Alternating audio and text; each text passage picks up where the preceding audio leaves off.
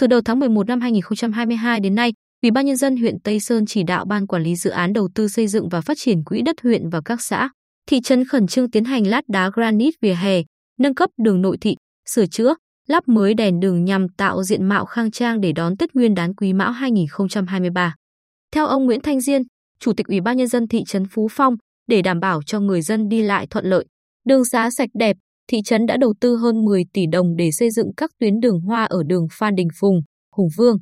Ngoài ra, còn lát mới đá granite vỉa hè của ba tuyến đường Võ Lai, Nguyễn Lữ và Nguyễn Thiếp với tổng chiều dài gần 1,4 km, sửa chữa hệ thống giao thông nội thị bị hư hỏng. Ông Diên cho hay, đón Tết Nguyên đán năm nay, thị trấn còn chú trọng trang trí ở các địa điểm ngã ba, ngã tư, khu vực trung tâm huyện như khu vực trụ sở Ủy ban nhân dân huyện, thị trấn, bảo tàng Quang Trung, gia quân lập lại trật tự đô thị, chống lấn chiếm lòng lề đường để mua bán, tạo cảnh quan sạch đẹp để nhân dân vui xuân đón Tết. Ông Đỗ Văn Định, Chủ tịch Ủy ban nhân dân xã Bình Nghi, Hồ Hởi cho biết, từ nhiều tháng trước, địa phương đã chủ động trích ngân sách gần 1,6 tỷ đồng đầu tư chỉnh trang khuôn viên nhà văn hóa đa năng với diện tích hơn 2.000 m2 và lát gạch block vỉa hè khu vực trung tâm hành chính xã với chiều dài hơn 300 m. Theo ông Đỗ Thành Long, Phó Giám đốc Ban Quản lý Dự án Đầu tư Xây dựng và Phát triển Quỹ đất huyện, để chỉnh trang đô thị đón Tết, Ủy ban Nhân dân huyện đã trích ngân sách trên 70 tỷ đồng lát đá granite vỉa hè đường Đống Đa, Nguyễn Sinh Sắc, Quang Trung, vỉa hè đường và đền thờ Bùi Thị Xuân, xây dựng điểm nút giao thông tại ngã tư Quang Trung Hùng Vương, Nguyễn Huệ Hầm Hồ. Đồng thời, thảm nhựa các tuyến đường ngang Võ Lai Trần Quang Diệu, Hai Bà Trưng, Ngô Thời Nhậm, Nguyễn Thiếp. Ngoài ra, huyện còn đầu tư 3 đèn hoa tại các trục đường chính, lắp đặt đèn chiếu sáng các tuyến đường nội thị với kinh phí 5,5 tỷ đồng.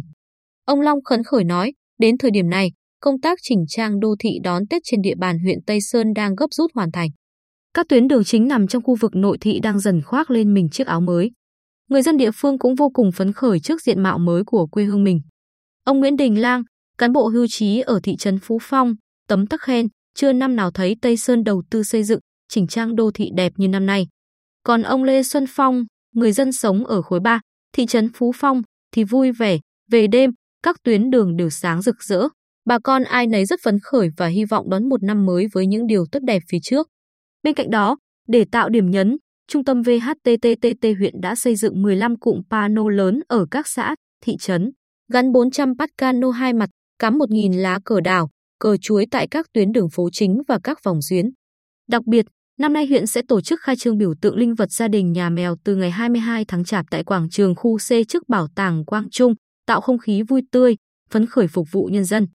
Ông Phạm Quốc Việt, Giám đốc Trung tâm vhtttt huyện, cho hay, hiện nay, chúng tôi đang đôn đốc nhà thầu đẩy nhanh tiến độ thi công công trình đảm bảo chất lượng, thời gian, kịp đón Tết cổ truyền.